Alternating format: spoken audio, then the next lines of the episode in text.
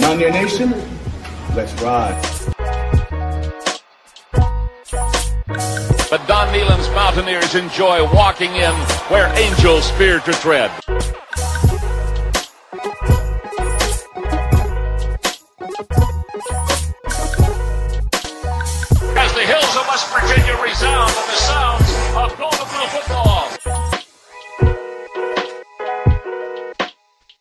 Here is Harrison trouble. Stiff arms. The would-be tackler comes down over the 25 to 20.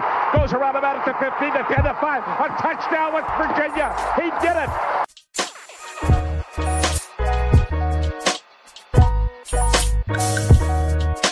Takes the Slater one-on-one with a defender. Look at Pat White. West Virginia football.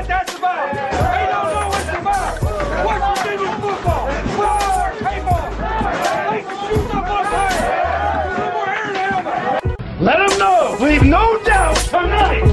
Leave no doubt tonight. No doubt. They shouldn't have played the old gold blue. It is a great night to be a Mountaineer wherever you may be.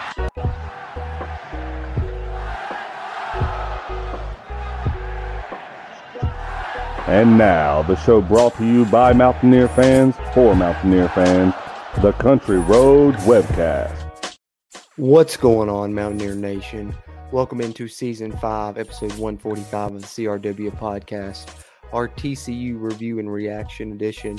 As always, I'm your host, Jordan Cruz, here to discuss the West Virginia Mountaineers 41 to 31 loss they suffered to the TCU Horned Frogs for TCU to remain unbeaten in the 2022 season and unfortunately to drop the Mountaineers down to 3 and 5 overall on the season and now 1 and 4 in Big 12 conference play thus far in 2022 and we'll talk a little bit about each side of the ball as we progress here throughout this review and reaction episode but before we do I wanted to kind of kick this off with a couple of positives that I did have, you know, from the game. I know there's some other things we can talk about on the other side of that coin, of course, but one thing that I mentioned in our immediate post game reaction show uh, over on the Country Roads webcast here was I wanted to, you know, not forget the couple positive things that did come out of this game, in my opinion. And number one of those being, of course, Dante Stills. You can't fail to mention that when you talk about this game. TCU throws a screen pass. Dante still stops it for a TFL and then immediately just pops him out. Oh, that's the record. And of course, you know, you've seen the tweets going out from West Virginia football and you've seen, you know, his brother Darius congratulating him and things like that. And rightfully so. All those things are well deserved for, you know, a great person and a great player in Dante Stills. And, you know, the Stills family name is had a heck of a legacy at West Virginia. And just, I guess, to kind of put the cherry on top of all that, you know, is Dante finishing his career as the career tackles for loss leader in WVU history, uh, record that has stood for you know nearly 20 years now that Grant Wiley held at West Virginia, and now Dante still sits alone as the top. He has the most tackles for a loss, or more tackles for a loss, I guess I should say, than any other player that has ever worn the old gold and blue. So that was awesome to see him break that record and you know, get that honor in this game. So I wanted to definitely point that out and recognize that because this is a guy that's had an excellent Mountaineer career. I think has a really bright future in the uh, professional ranks as well. And then the other positive to me, I think, was one of the things that we've talked about in you know a couple of these recent losses. You know, basically against the Texas teams, Texas Tech and Texas, of course, is that it wasn't you know that you lost the game necessarily. We could you know deal with the hard fought losses. It was how you lost the game, how you showed up, how you played, or how you almost seemed like you didn't show up, I guess would be a better way to put it, even maybe, uh, because they just were beat from the start, you know, down 28 to nothing against Texas, you know, 28 7 halftime. Then, you know, even worse against uh, Texas Tech. And you ended up getting swallowed by 38 in that game. So in this game against TCU, I think we're all really worried because TCU has shown that they are a very high powered offense. They've been explosive this season. And of course, we did see that in this game. But we knew coming in, West Virginia was really injury uh, stricken as well. Uh, just riddled with injuries on the defense. You know, a secondary that's already struggling, had a lot of injuries. And then on offense as well, you're, miss- you're missing two offensive linemen. So we were worried about seeing West Virginia come out and get blown out again. That's what we didn't want to see, especially on homecoming. You wanted to see the Mountaineers really fight, you know, because top 10 ranked team undefeated coming into Morgantown. That's been a big thing in the past. You know, the excitement level wasn't really there this week. So I think as a fan base, you know, us as fans were kind of worried. Oh man, maybe they're not in it. This could be bad. It's going to be ugly. But I think if nothing else, they showed they are still in it and they are still fighting. And that's one thing that was a positive to, for me to see is how they played this game. They did come out and fight, even with the injuries on off on the offensive line. They ran the football well. You know, the fill-ins there. Thomas Rimac making his first start on the offensive line did well. Jordan White as well. We know that he can do it. And then even when he went down, Brandon Yates having to play guard, something he hasn't really done throughout his career extensively, doing a good job there. Um, and then defensively, you saw guys step up that really needed to. Malachi Ruffin is one that comes to mind, getting an interception late in the game that could have been a game changing play. So you had guys step up when needed. And I think if the question was, has Neal Brown lost the locker room? Has he lost the team? Are they not willing to fight for him? I think that was answered in this TCU game, if nothing else. There's a lot of other things you can talk about in regards to that. But I think we were all worried about getting blown out and this team not, you know, having the will to fight anymore, especially after that performance that we saw against Texas Tech. And I think they came out and they showed that's not the case, and they are willing to fight and they're going to battle in these final four games to try and get a win or two here uh, for Mountaineer Nation. And I hope that they're able to do so. And I was really proud of how they fought against, you know, one of the nation's best teams, what has been the best team in the Big 12 so far this season. And, you know, a team that remains unbeaten in college football. And they were right there with plenty of chances to win it, you know, late in the game. Not being able to win it and, you know, not being able to find a way to win in games where you have chances to win, that can kind of be, you know, talked about with this coaching staff, you know, as well on the other side of that coin. But I digress on that because I just wanted to open this up with a couple positives. And let's get into a little bit more of the stats from the game now and a little bit more of a breakdown of each side of the ball.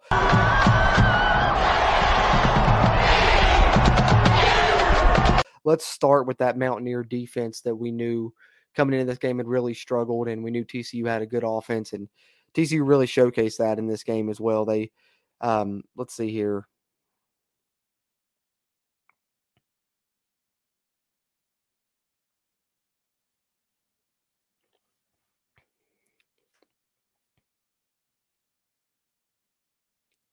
So not only was that something that we thought about going in was how explosive this TCU offense was, but it's something that they certainly proved in the game on Saturday. As you look, 41 points for TCU, as I said, in the 41 to 31 victory, and they only ran 56 plays on offense. So that just shows you how quick strike this TCU offense has been and how explosive they are. You know, 41 points in 56 plays, that's, you know, almost unheard of. And it was a tale of you know two different styles in the game really when you watched it because West Virginia, as we've seen all season, more balanced ha- goes on these longer methodical you know 14, 15 play drives when they do get you know points, and then you would TCU would counter that and score in you know one play or two plays, you know. So it was really a tale of contrasting styles there offensively. But looking at what TCU was able to accomplish offensively, and we'll talk a little bit about the Mountaineer defense in this one because I think that, you know, in the second half specifically, they really did show some, you know, improvements or looked better than what we have seen in recent weeks, I guess you could say uh, for sure. But looking at TCU's offense, uh, they picked up 17 first downs, 5 of 12 on third downs, 494 total yards. So the Mountaineers did hold them under 500 total yards. I guess that's uh, positive when you're talking about, you know, how much this Mountaineer defense has struggled thus far this season. 341 yards passing for uh, TCU. The Mountaineers did force the one uh, the turnover there with the interception, and then also uh, the fumble, of course, on the on the punt. But off the defense itself, you know, I guess that would be special teams turnover. So the defense itself forcing the one turnover with the interception. Uh, TCU did run for 153 yards, um, averaged 5.7 yards per carry. Um, then possession time, they had the ball for 23 minutes as opposed to West Virginia's 36, which I'll talk more about when I talk about the West Virginia offense. Um, as far as who stood out on that TCU offense, of course, Max Duggan.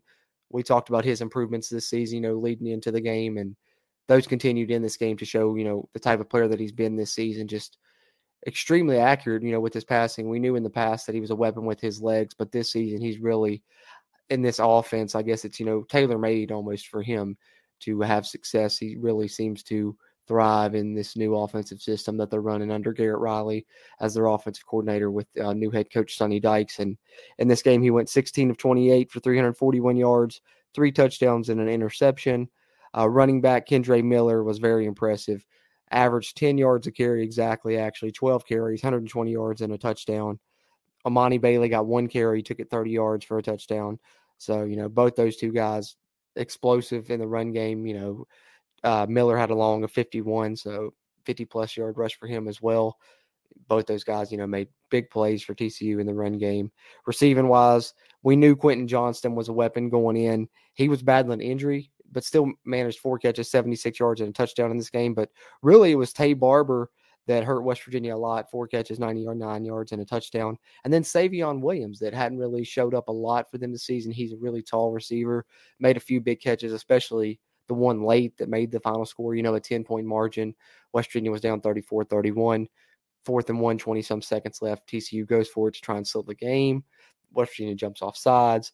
Max Duggan has a free play, so he throws up to the end zone. Savion Williams comes down with it for his one touchdown, and he had three catches, 97 yards in that touchdown. I'm looking at the West Virginia defensive numbers here a little bit. Uh, let's see right now. Uh, Lee Kpogba, of course, coming away with the lead in tackles again for the Mountaineers with seven total for the game. Jared Bartlett with five. He did have a sack and a TFL. Sean Martin with a t- TFL and a half. And of course, Dante Stills, like we talked about, with the one TFL. Um, other players tackles for loss. You had Nate Muhammad make a nice play there for a TFL. You had Raleigh Collins make a play for a TFL. Of course, Jordan Jefferson getting in the backfield, and then Mike Lockhart credit for the other half TFL there to go along with the one with Sean Martin. So there's the Mountaineers made some plays in the backfield there uh, defensively. Uh, Mountaineers did have some batted balls in this one as well. Two pass deflections from uh, Jordan Jefferson specifically. So getting his hands up when he w- wasn't pressuring the quarterback, batted a couple passes, and then Hershey McLaurin had one as well. So Mountaineer defense, um, you know, bit of a mixed bag per usual. They did give up the big plays, which you don't like to see. You know, the alignment, I think, thing may have been an issue again. I know I do believe TCU may have motioned into this so that they somehow got into this matchup. But at one point on the long Taye Barber touchdown, I believe it was the first touchdown of the game for TCU, 71 yarder, if I'm not mistaken, to even the game up at 7 7. But West Virginia had Lee Kpogba, you know, our Mike linebacker, trying to run step for step with the speedy slot receiver Taye Barber from TCU. So, you know, nothing that Lee Kpogba can do there, just a bad situation for him to be in. But, you know, I don't know necessarily to put that on our coaches. You know, I don't think they would match Lee Kpogba up one on one with um, Taye Barber specifically. To me, it looked like, you know, rewatching the play, the Lee Kpogba kind of stopped, like he was passing that off to a safety, and there was no safety there. So I don't know if it was miscommunication on, you know, a you know a coverage breakdown there or what. But I think the motion that TCU had used in the play also got them that matchup. But either way, that's you know one thing that stuck out, and there was a few coverage breakdowns like that that stuck out in this game. But as bad as West Virginia has been defensively throughout the season, you know, the first half it seemed like TCU was going to just do whatever they wanted, but in the second half, the West Virginia defense really made some plays, and I definitely wanted to, you know, not let that go unnoticed. And I don't think it, you know, I don't want the defense to think that it went unnoticed for us, you know, fans here in Mountaineer Nation because it didn't.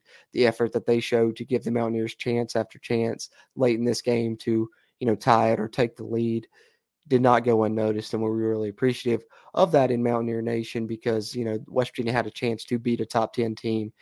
You know, the offense did nothing with those chances late in the game, which we'll talk more about that in a minute. But the defense really, I thought, did some good things. You know, specifically, TCU starts the fourth quarter, first and goal at the one yard line, and West Virginia ends up forcing them to kick a field goal from outside their own 10, a 30 yard field goal.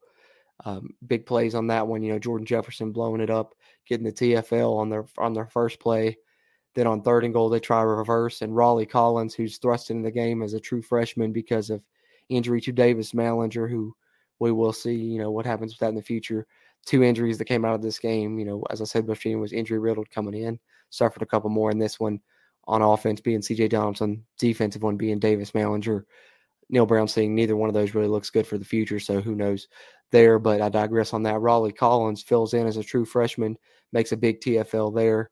You know, they end up uh, forcing TCU into the field goal. Uh, you know, a touchdown could have really sealed the deal. So that was big. And then, you know, another one, they stopped TCU on, you know, a fourth down attempt. And then you get Name Muhammad, who's filling in at Spear there as well, you know, splitting time with the aforementioned Raleigh Collins, with Davis Mallinger out. He makes a play for a TFL on Max Duggan, who's trying to run for a fourth down conversion there. So, you know, two big stops for the defense one to force a field goal, one to turn the ball over on downs and get the ball back to the West Virginia offense. And those really stood out.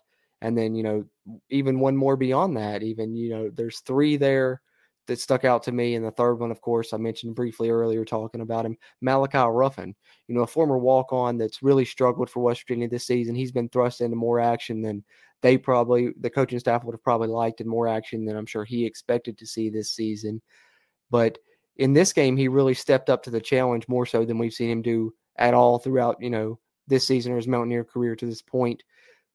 Really held his own, I think, playing the other cornerback spot when he had to get out there.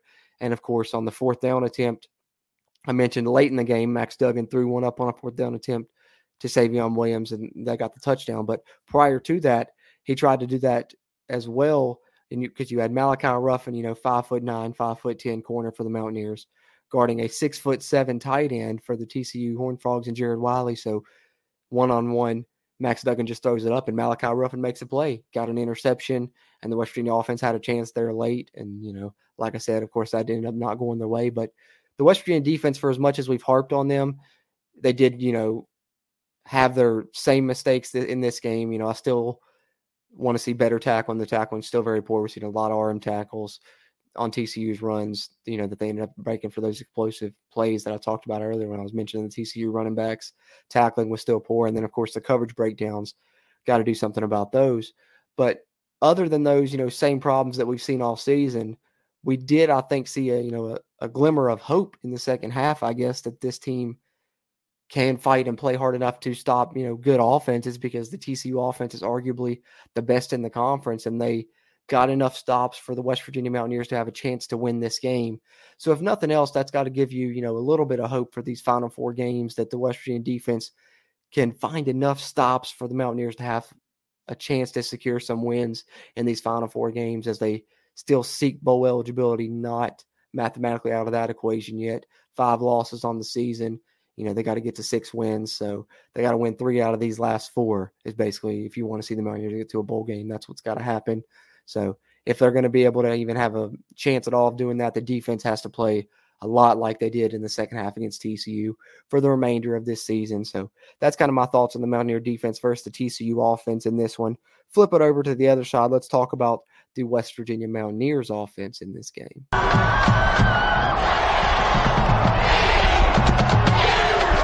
All right, before I get into some numbers, just kind of my brief overall thoughts. I thought the West Virginia offense, you know, overall did not play bad. They played a good game. I think for the most part, overall, there's a couple series that I will, you know, talk about. The play calling and the game plan was very good uh, against the, against this TCU team. You know, who we know has struggled on defense this season. I think it's specifically, you know, first early in the game, maybe even you could say the first three quarters, the West Virginia game plan was good enough for them to win this game, and the execution was good enough. Late in the game is when the execution really failed West Virginia and you know some of the play calling I think can be brought into question on some in some situations there. But overall, uh, the West Virginia offense had a good performance. But the one thing that you have to say about this is they didn't get it done when they needed to. So, you know, as much as some of these numbers may sound, you know, good statistically and, you know, to the naked eye, the performance was good overall. All that matters is late in game when you're given a chance to, you know, go tie the football game or win the football game, you're able to go do that. And specifically when you're given that opportunity multiple occasions, you've got to be able to do that.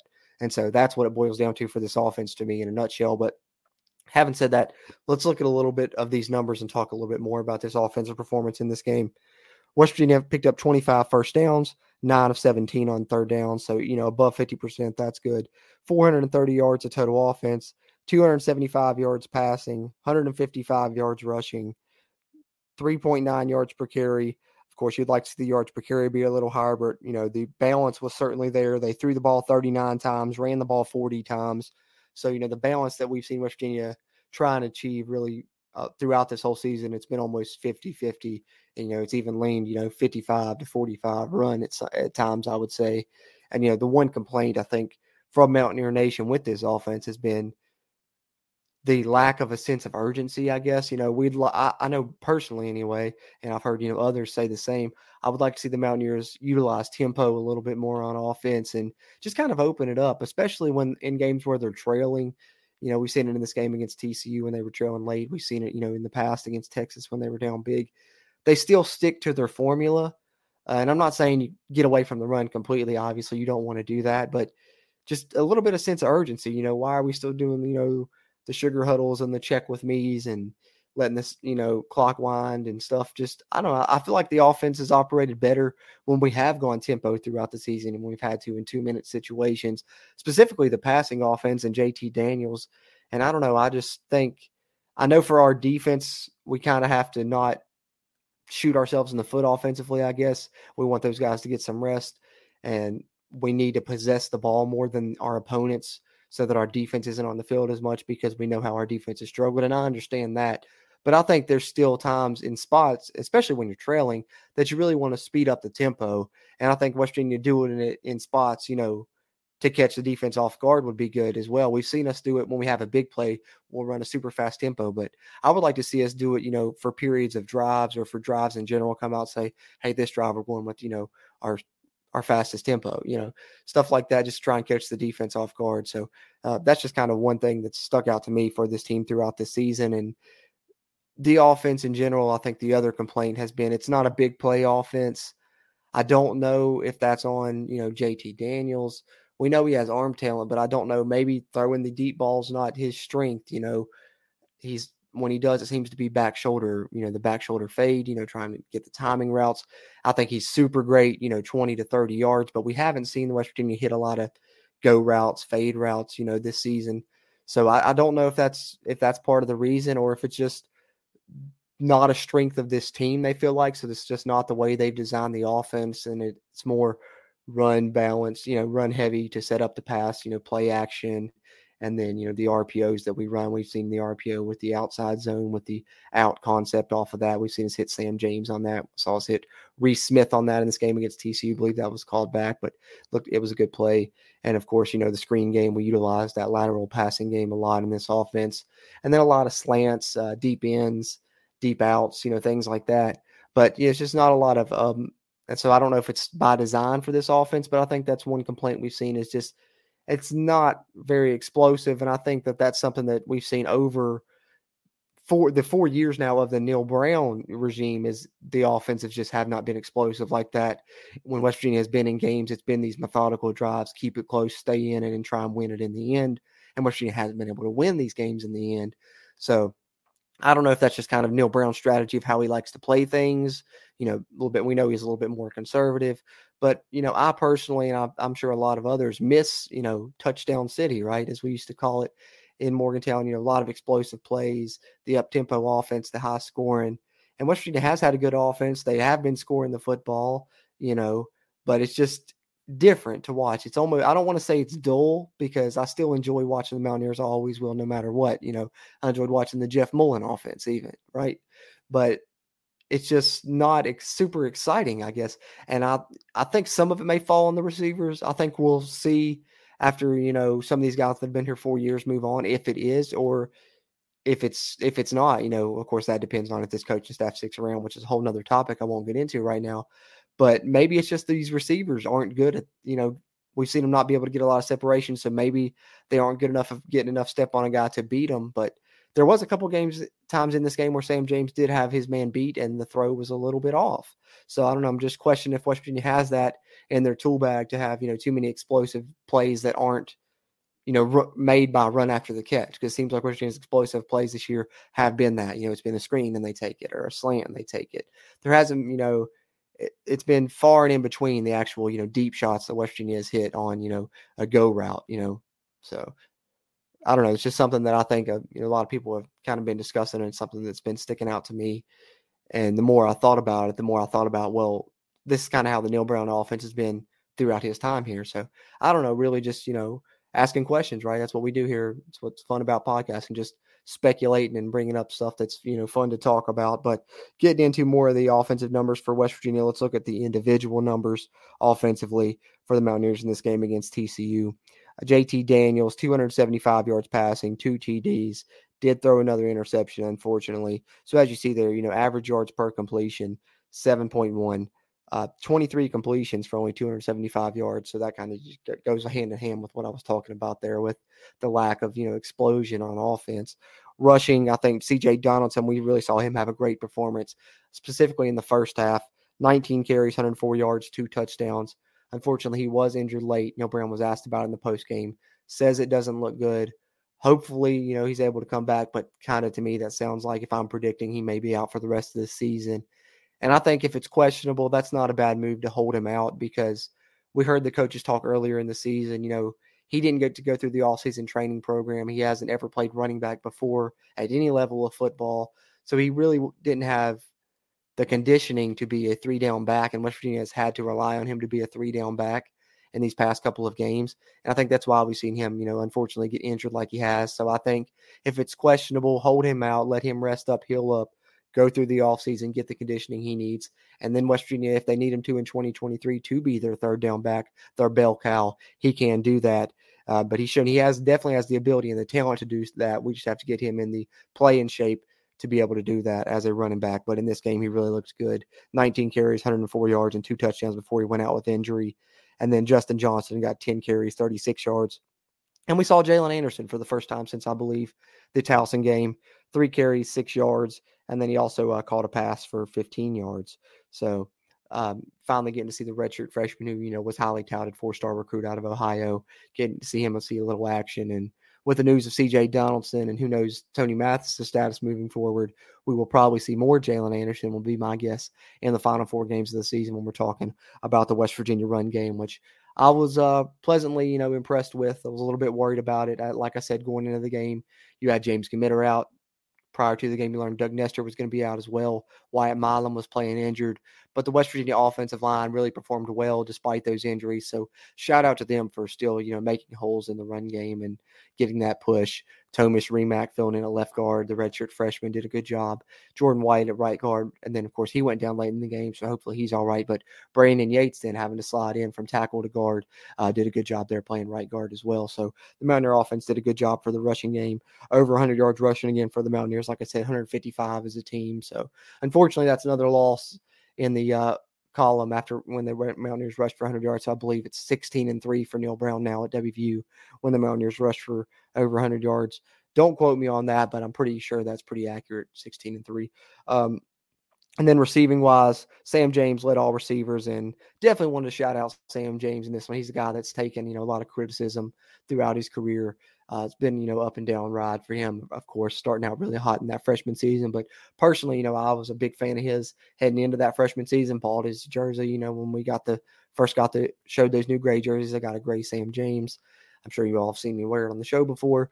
But having said that, shout out to him. He really put on a great performance in this game. He was battling, and you could see him really putting forth great effort, even to the naked eye. You know, just watching as a fan, you could see it. Um, breaking tackles after catches, you know, just really doing all that he could and making plays. And not only, you know, as a receiver, but you see him on special teams. You see him all over. So that was good to see. And I definitely didn't want that to go in unmentioned. Beyond that, three catches, 51 yards for Bryce Ford Wheaton, three catches, 36 yards, and a touchdown for Reese Smith.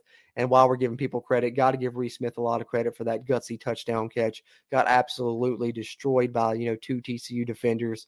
JT Daniels fit in a laser beam there to him at the goal line. He got hit really hard, was a little banged up after the play, but held on to the football for an awesome catch. So that was awesome by him. And then Kaden Prather, four catches, 29 yards. Treylan Davis, a tight end, one catch, 16 yards. Uh, second consecutive game, he's had a catch of uh, 15 plus yards. Cortez Braham, one catch, 15 yards. And then Garrett Green, we saw get a couple receptions in this game. Again, two catches, 13 yards. And then Justin Johnson did have a receiving touchdown uh, five yarder there on a play action rollout pass there near the goal line for the Mountaineers on, I believe, what was a fourth and goal play, if I'm not mistaken. So the Mountaineer offense, you know, did enough and the numbers look good. But what it comes down to, I think, is late in the game. As I mentioned, you know, when we were talking about the West Virginia defense, they did have these key stops the interception by Malachi Ruffin, the fourth down stop, you know, where Nate Muhammad uh, tackled Max Duggan. And the West Virginia offense had chances to go tie the football game or take the lead. Virginia was down 34-31 for a long time late in this fourth quarter, and they just they couldn't get it done. And you know, I mentioned some of the positives, you know, throughout there talking about the numbers and some of the players that stood out. And I mentioned overall earlier that I thought the play calling was good and the game plan was good. But there are a couple series that I have to talk about. One of those being West Virginia gets the ball first and goal here in the third in the third quarter. And we knew West Virginia was probably going to go for it on all four downs at that point, you know, go for the go for the touchdown. And earlier in the game, West Virginia had been successful running the football, like I, you know, I talked about, and like they have been for you know a lot of this season. That's kind of been their strength offensively is relying on that. I think specifically in the red zone and goal to go situations when they've ran the football well is when they've done well there. And CJ Donaldson's been a big part of that. But early in the game, that a red zone drive, it was CJ Donaldson, CJ Donaldson, you know, running it, and then they end up with a touchdown. Uh, I think that happened, you know, on two different occasions actually. And then Justin Johnson's in on a third touchdown drive the Mountaineers have in this game when they get it to a goal to go. And I believe it was two Justin Johnson runs um, and then the play action rollout pass I, I mentioned. So the Mountaineers had, on all their goal to go situations prior to the one that I'm addressing here had ran the ball at least two times with the running back and ended up with a touchdown on those drives.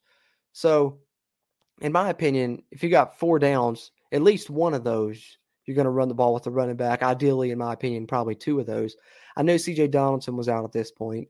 I know Neal Brown mentioned in the second half that TC had committed eight players into the box to stop the run, and they were pulling a safety down, especially in that goal to go situation. But I think you got to at least try it in um, in place of one of the plays that West Virginia did run, you know, that were I guess considered you know quote unquote runs on this goal to go drive. Because here were the here were the play calls specifically. You know, these first two.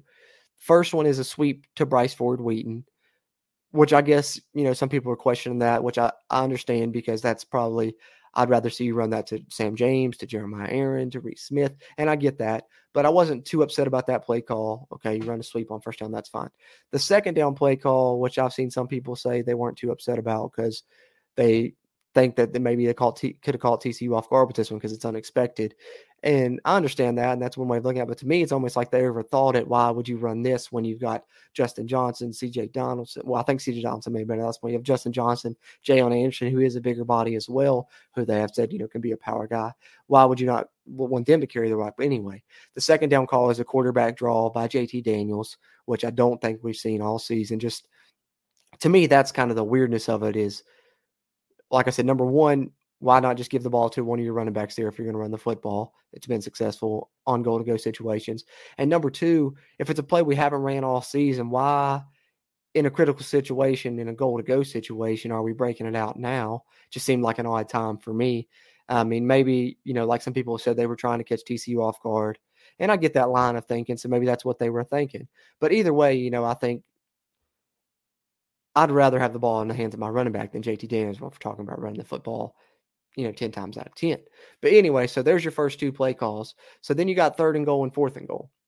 Don't know what the actual play call was on third and goal because they said this wasn't a check by JT Daniels to a fade to Bryce Ford Wheaton. Okay, so the third and goal, they try a goal line fade to the um, field side to Bryce Ford Wheaton, unsuccessful. That apparently JT Daniels checked into, which is you know fine if he checked into that play, but even if he did check into that play, why on fourth and goal would you go back to another fade and just run it to the boundary side to Kaden Prather, which, you know, some people said maybe there was DPI on that play. Maybe there was, but regardless, I think what's up with the play call there? If you're going to pass it there, there's so many op, you know, run a what what do teams have great success with? You know, specifically we've seen it in the Big 12 over the past few years. You know, little rub route or pick route, whatever you want to call it. Take your chances with that, or take your chances with the little slant or the little, you know, just route where Kaden Prather goes and, you know, just kind of sits that we've used to convert. I can't even count how many third down and fourth down in critical situations when it's been, you know, third and seven or less or fourth and seven or less. We've gone to that little play right there to Kaden Prather, just JT Daniels fitting it into a tight window and knowing Kaden Prather's going to possess the ball, fall down beyond the markers and get the get the conversion. And we did that, you know, umpteen times throughout this season. And we even did that earlier in this game. And to me, any one of those is just has a much higher success rate than a fade route, which, you know, I think obviously it's probably not going to get an interception, not a goal line fade. We've seen fade routes get intercepted this season, but goal line fades rarely going to be intercepted, especially when you're putting it the place you're putting it. It's either probably going to go out of bounds or, you know, maybe be caught by your guy. But to me, the questionable play call there is if you're going to question play call and get all this game, it's that series right there you look at. Four downs to get, you know, a touchdown that I believe would have gave West Virginia the lead at that point, if I'm not mistaken. And we don't hand the ball off to any of our running backs, what we've had great success with all, all game, specifically in goal to go situations. And we run a, you know, a quarterback draw with JT Daniels and then back to back goal line fades. I think the back to back goal line fades is what really gets me the most, though. That and the fact that I would have rather my running back run the ball once rather than JT Daniels. But it's the back to back fades. And I think the way that they justified it was they didn't call back to back fades. JT Daniels checked into the one on third and goal, which is fine. You didn't call back to back fades. But if he just checked into a fade on third and goal, why go back to it on fourth and goal? I don't know. Just my opinion. That's, you know, the one series. And the other series was West Virginia gets the ball back, still down three with another chance to get it, uh, you know, to go down and tie the game or take the lead. And they end up having to go three and out and punt with you know under four minutes remaining in the game. And what troubled me there with that series is the like I said, I kind of t- t- touched on a little bit earlier the lack of a sense of urgency.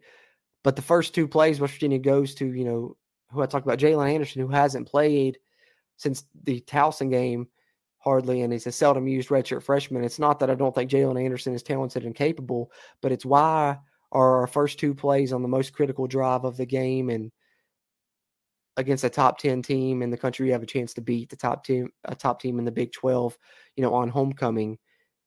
And you got this drive in the fourth quarter with you know just over 4 minutes remaining.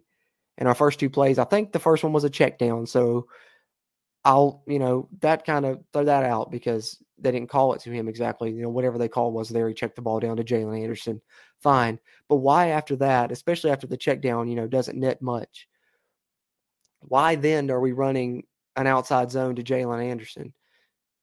First of all, no sense of urgency. Snap the ball late in the clock there, run an outside zone, negative yardage play. Really put ourselves in behind the chains for a lo- third and long. Not able to, you know, complete the pass. End up having to punt in a drive where we should have been, you know, having a sense of urgency. So I just didn't get that that call to go to Jaylen Anderson in that situation late in the game. I think you got JT Daniels there you put the game in his hands. And, you know, I'm not saying get away from the run, but I think second and 10, second and 11, 12, whatever it was, isn't the time to try that. Try and get cute and catch him off guard with that outside zone. And specifically not with a guy that hasn't played, you know, since the Towson game and has played, you know, only a handful of snaps all season. And you got him coming in late in this game. He hadn't played all game through the first three quarters, and here he is in the fourth quarter there. So that's just kind of the two series that I did have a little, you know, bit of an issue with. But overall, I thought the game plan was good um, for the West Virginia offense. But those two series, really, I think you can complain about a little bit because they were in such critical situations. So it's like, yes, the offense played great. Yes, our game plan was good. But when we really needed it to be great, it wasn't. And that's what really hurts you here as a Mountaineer fan when you're talking about this offensive performance. But overall, I think you can't complain too much about the offense this season when the defense has been – you know, as bad as it has. But in this game specifically, the defense, you know, was the one bailing out the offense, and the offense didn't return the favor. So I don't know. Who knows? But West Virginia couldn't do it, couldn't pull off the win. That's defense, offense, special teams. You know, not too much to talk about in this game, special teams wise, other than the one crazy play where West Virginia did force a TCU turnover, which I don't know how to. I don't know if that was the right call or not. It was just such a wild play because you had Bryce Ford Wheaton block, blocking the TCU defender who bumps into Sam James, who's standing in front of the punt returner.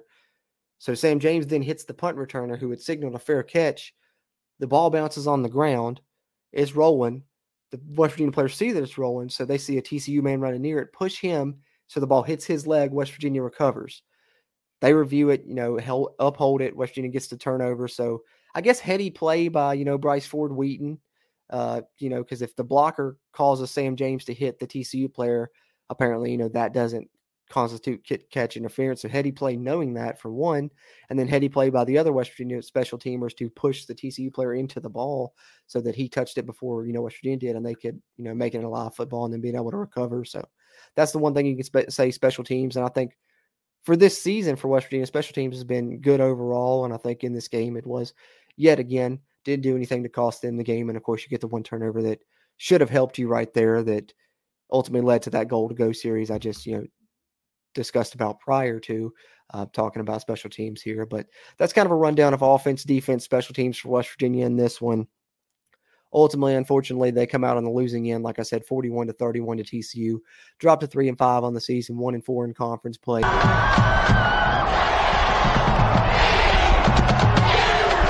I guess that will pretty much get ready to wrap us up here for season five, episode 145 of the CRW podcast, our TCU review and reaction edition.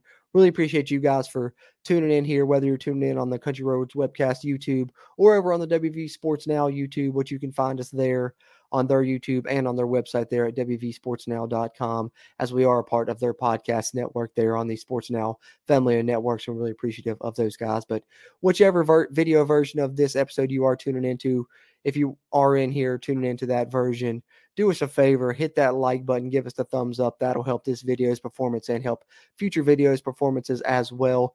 And if you haven't already, hit the subscribe button. Helps us, helps you, helps get more of this Mountaineer football content out to Mountaineer Nation. If you're subscribed, hit the notification bell there. It'll notify you when we put out any of this Mountaineer sports content. Furthermore, if you're listening to the audio version here, which you can find on any podcast platform you choose, but if you're on Apple Podcasts, do us a favor, leave us a rating before you head out. That really helps us here at the Country Roads webcast as well. Moving forward, of course, we will have plenty more West Virginia football content for you guys listening on the audio side. That'll be the Iowa State preview and predictions uh, episode coming up, which will be episode 146 of the CRW podcast. But hey, if you're an audio only listener to the long form podcast episodes here, be sure and you know check out the video side of the CRW as well. Um, over there on the Country Roads webcast YouTube channel, we do a lot of different things there. There's you know content coming out almost every day there. So if you can't get enough Mountaineer sports content, we've got plenty of it rolling out, and we will have uh, more of that. Um, I did already release the snap counts uh, feature from this game. That video is up on the channel as well as both the top five highest player grades on offense and top five highest player grade on defense videos. All three of those are up on the channel. So check those out if you haven't already.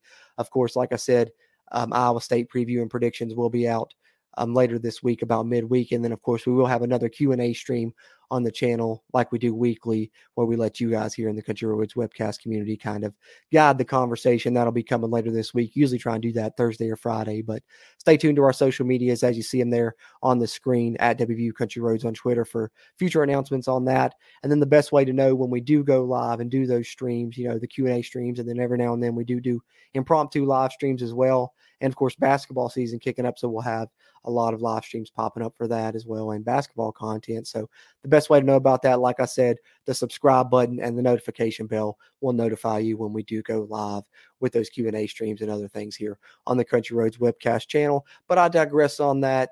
I will enough rambling, but just want to let you guys know some of the stuff we have coming down the road so that you can look ahead for more content here. What that covers Mountaineer sports from us here at the Country Roads webcast. But really appreciate you guys for tuning in here to season five, episode 145, the TCU review and reaction edition here.